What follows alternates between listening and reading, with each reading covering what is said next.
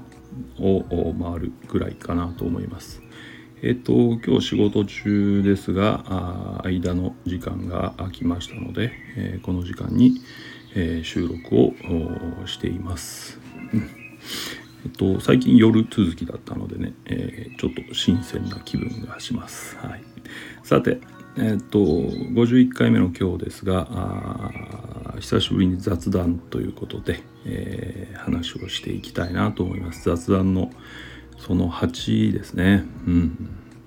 でまず最初にね、えっと、昨日の夜ちょうどえー、コラボ収録の回50回目はねコラボ収録を、まあ、アップしました。えっ、と思いのほか長い時間喋ることになったんだけどもあの結構楽しく、うん、予想してたより、えー、割とのめり込んで喋ってたなっていう、えー、そういう記憶があります。うん、聞いていただいた方たちはどんなあの感想だったですかね。うん、あのまあ、あれだけ長いとなかなかあ聞いてる時間ないと思うんであれだと思いますけどね、うん、まあ僕たちは楽しくやれたという確認はしましたのでお互い、えー、非常に良かったなと。思います。うん、でそうねあの、まあ、内容としてねその僕がやってる愛着の問題親子関係でちょっと、うん、問題を抱えちゃったっていうねそういう分野の話をねねさせてもらったんですけどあのできるだけ、えー、ちょっと明るくいきたいなっていうのは最初から思ってたことですね。うん、あのああいった内容を明るく話すっていうことにはまあいろんな取り方はあると思うんですよね。うん、もちろん今もなお苦しんでる人とかもう本当に絶望してる人もいるかもしれないと思うからね。でもあの僕個人の考え方だけどやっぱりああいう問題だからえー、っと明るくできるところは明るく話したいなといつも思ってます。うん。なんていうのかな。人間がする表現あの言葉もそうだし、まあ、それこそ歌だったりその絵だったり何か人間が表現するものっていうのは多分自分を規定していくと思うんですよ。うん、自分の人生の形そのものだと思うんですよね。うん、だからだったらできるだけあの挑戦したいなとは思うんです。うん、ああいう問題を明るく立ち向かうっていう意味ね、うん、まあ個人的な考えでそうさせてもらった次第です。で、えっと、楽しいっていうのはねやっぱりねあの一人で喋るよりやっぱり人と喋ってた方が楽しいですねっていうことが分かった。うん、あのなんだろう。まあ交互とかね。時々入るっていうバランスだったら一人で喋るっていうのも楽しいだろうけど、えー、50回やって思ったのはやっぱりずっと一人で喋ってるとちょっと何て言うのかな。自分の世界観みたいなものに、えー、取り込まれちゃうっていうかね、うん、うん、見えてる世界がちょっと固定されてきちゃうなっていう感じはするんですよね。できるだけ壊していこうとは思ってるんだけどでもどこかそういう壁みたいなものに当たってしまうなっていう気がしています。うん、そういう意味でやっぱりああやってあの誰かと話をするっていうことでその壁が壊されていく新しい概念が入り込んでくるあるいは新しい刺激を受けることができるっていうのはまた世界を一つ広げることにつながるだろうなと思ってそういう意味ですごくその刺激を感じれて楽しかったということです。うんこうなってくるとねなんか10回に1回ぐらいはああいう形でいろんなテーマでやれたらなと思いますまあ昨日はねどうしてもあのちょっと内容としては重い部分っていうのはありましたけどえっと全然心理とか関係ないあの話テーマとかでもできたらすごくさらにあの自分にとっては楽しい試みになるだろうなっていうことを思った次第です。うん。なんで、ちょっとまた考えたいですね。何かできないかなっていうのをね。うんうん。はい。えっと、あとね、あの、人と喋ってるのを聞くって多分、どうだろう。初めてだと思うんですよね。その録音したものを聞くって後で聞き直した時にね。あの、もちろん人喋ってる時に自分の耳には自分の会話は聞こえてくるんだけど改めて聞くってないじゃないですか大体自分の会話なんて録音しないからね、うん、そういう意味で初めて聞いてね思ったのはねやっぱ癖があるなっていうねやたらうんうん言ってましたよね僕ね。うん、うんうんうんうんうんうんとか言ってねああこんなにうんうん言うんだって思ったらちょっと面白くなりましたうんあとなんかまとめる時にすごい素早くだからって言いますよね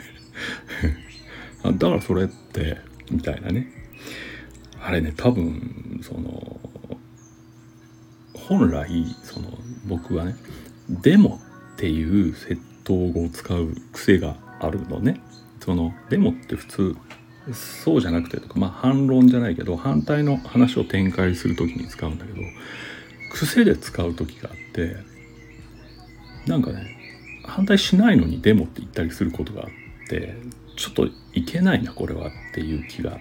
した時が強くあってね、うん、でそれ以来なんかデモをやめようっていう意識はどっかにあるんですよ言ってるとは思うけどでその意識のあの多分向かった先が「だから」に言い換えるみたいなことだったんじゃないかなって思う。でもって短いじゃないですか。でだからっていうと一音多いですよね。なのでリズムとして「でも」のリズムに「だから」をはめたんだと思う。それが「だから」みたいな。ちょっとあのそういう言い方になってるんじゃないかなっていうのも気づきました。面白いですね自分の喋り方ってね。ちゃんと喋ってるつもりなんだけど全然ちゃんと喋ってないなって。うん、そんなことが分かったのもちょっといい発見かな。あとやっぱり質問が好きなんですよね多分ね。うん。あの昨日ね一緒にコラボしたあゆみさんも言ってたけどその人が好きなんですよ基本的にはね。あの一応表面上尖ってるので あのあんまり知り合いいないし友達も少ないんだけどあと積極性がほぼないんだけど自分から仲良くなっていくみたいな。でも根本では好きだと思うんですね。なんであの興味を持つとものすごい知りたくなるっていう相手のこと。だからね質問をすごくするんですよ、うん、これはねあの特徴だなと思いました。まあだから何？この今の仕事はある程度向いてるのかもしれないなっていうとこにつながっていくんだけどもう何考えてるかとにかく知りたい、うん、どう感じるのかとにかく知りたいっていうね、うん、そういうところあるかな。うん。だ逆に言うと何も考えてないとか特に何も感じないとか言われちゃうと急に冷めるっていうことはあるからうん。あの本当に何かオリジナルのね考え方あんまり聞いたことがない考え方とか角度みたいなのはすごく知りたいなってって思ってるんだなとは思いますね。うんうん、はいそんなことを思いました。はいとにかくあの聞いていただいた方ありがとうございました。本当はあの収録の後ろにね編集でくっつけようと思ってたんだけどこういう話をあまりにもちょっと長いなって思ったので、えー、今日雑談で話してます。雑談聞いてくれたならつながりますねこの話ね昨日の続きでした、えっ、ー、と雑談なので、えー、次何喋るかっていう話ですけどね。あのずっと何度か行ってきたかなと思うんですけどちょうどその家をねあのリフォームしたところでたくさん物を捨てる中にねあの写真っていうのがあるんですね。で今はまデジタルだけど昔は当然あのネガとかフィルムみたいな世界だったからめちゃめちゃあるんですよ。でなんでめちゃめちゃあるかっていうと僕はこれも前言ったかもしれないけど大学在学中から在籍していたアウトドアショップバイトで入ってねそのまま社員になったっていう最初の仕事の経緯がある。でそのアウトドアショップで僕はイベント担当だったんです。でイベント担当っていうのはお客さんを、うん、と自然の中に連れていく、うん、あの山みたいなね。山だったり、えーと、とクロスカントリースキーだったりとかそういう担当だったんですね。だから毎週どっか行ってるわけです。毎月お客さん連れてとか。でその時に写真を撮ってるのね。昔は覚えてますかね。年代の人だとわかるけど撮った写真をあの1枚その現像代10円とか20円で売るわけです。うん、欲しい写真ありますかとか言って貼っておいて番号に丸打ってもらってみたいな注文してもらってね。だからそのイベントごとにネガとサンプル写真っていうのが全部撮ってあるんですよ。そうするとですね膨大な数の写真があるわけです。当時のイベントの。うん。これをいつか片付けなきゃと思ってたやつがあってでちょっとねあの片付けも本当にうちの片付けも9割ぐらい終わってきたところでちょっと着手したんですよね。うん、トレにね。だからねやっぱりまあこれも皆さん経験あるでしょうけど懐かしいわけです。僕20代の頃だったからそれ。えー、っと20代の自分がですねあのそういう写真お客さんと写真撮ったり一緒に写ったりっていうのをずっと見てるともうありありと思い出すんですよね当時の感じとかああこの人懐かしいとかああこの人いたなみたいな感じで、ね、でまああの全然進まないっていうことになるんだけどそれでもね本当ちょっとあったかいじんわりあったかい気持ちになりますねああいうのね。っていうのはねやっぱどの写真でも笑ってるんですよ自分が。あの 何て言うのかな。イベントだから当然笑ってる笑おうと思って笑ってると思うんですね。あのお客さんの前だから。でもねどの写真も笑ってるって僕の写真ではすごくやっぱり珍しいっていうか昔そうだったんだっていうぐらいもう笑わない自分っていうのがいるんでちょっとねそういう意味でもちょっとちょっとじんわりあったかくなりますねうん一生懸命だったなとかああいい人だったよなこの人とかあいつもこの人イベント来てくれたよなとか思うだけでねジーンとしてきますよね。うん、でそういう時に僕は昔思い出す時にね同時にちょっと何て言うのかな胸がこうグッと掴まれるような感じになるのはねそういう楽しそうなみんなの顔とか懐かしい顔を見た時にねちゃんと誠実に接してたかなってちょっと思う癖があるんです僕。うん、だからあったかいほど自分はそれに見合ってたかって思っちゃう癖があるんですよ。うん。だってなかなかないでしょう。その思い出すとあったかくなれる思い出って。大事ですよねそういうのってね。うんだから特に僕のようなそのね想像とか妄想みたいな世界にいる時間っていうのは長いからどうしても体を動かすっていう活動はめったにないわけで基本考えてる仕事だしっていう中では考えるっていうことはまあ想像とか空想の世界にいるわけです。そういう人にとってやっぱ思い出があったかいってありがたいんですよね。うん。だからこそ誠実でありたいっていうことだと思います。うん、で誠実であったかって思うとねちょっとつか本当にそうだったか自信がないわけです。覚えてないから。うん、でそれどこにモチベーションとして向くかっていうとねあちゃんとやっぱりこれ今日の自分でさえ10年後の自分が見たら同じことを思うんだろうかって思えばやっぱり今日ちゃんと生きようかなって思います。生きようかなっていうのは人と接したらちゃんとしようって思いますね。うん。戒めみたいなものかもしれないけどね。そういう自分はやっぱりモチベーションのありかとしています。うん、でその話をするとねコラボでも話したけどやっぱり理解してくれる人とか話を聞いてくれる人、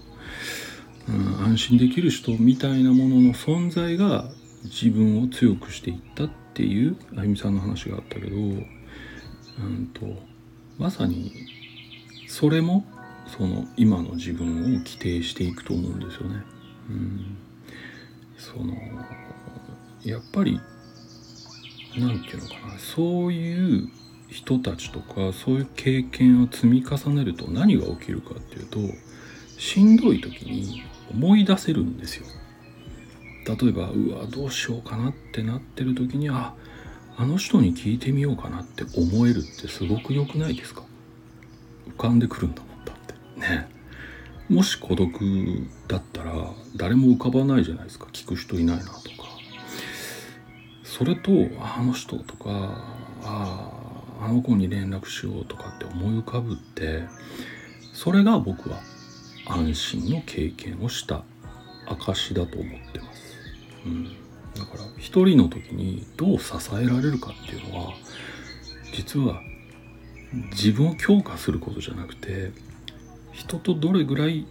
つながれてるかっていうことだとは思ってるんですね。ですのでそういうことをうんぱり進めていく。自分もそうだしやっぱりえっと一人で立つのが苦しいっていう人たちがいればそういう話はするはします。うん、一つの提案としてね、うん、もちろんこれも言ったけど難しいんですよ。実際にそんな理解する人してくれる人安心できる人に会うってね。難しいです。本当にラッキーだったら向こうから来るかもしれないけどほとんどの場合は自分から動かないと見つからない、うん、それも自分が開いてないと見つからないんですよね。この自分が開いてないとっていうのがすっごい難しい。だってそもそも人が怖いですから、うん、苦しんでる人はね、うん、だからそういう人に提案するけど難しいこと分かって提案してる。でもさっきも言ったようにもしそれが叶うと一人で立てな立てるは立てる。なんなら体温が上げられる。みたいなことはある。だから諦めたくはないなっていう。うん試してみる価値はあるなっていう表現はしています、はい、そしてまた自分も同じ、うん、僕もまたそういうことにすごく大事に思ってあの向き合いたいなっていうのがモチベーションの一つではありますね。はい、という感じです。さて、えー、雑談といええー、今日はですねちょっと昨日の総括みたいなのを含めてやりましたので、えー、ちょっとしっとりとした感じにはなっていますがまあこれも大事なことです。はい。ということで、ここまで聞いていただいた皆さんどうもありがとうございました。また、あのー、明日から、明日からというか、もう続きますので、目指せ365日キャンペーン中ですので、えー、よかったら引き続き、あのー、聞いていただけたらとても嬉しいです。はい。ということで、またお会いしましょう。どうかお元気で。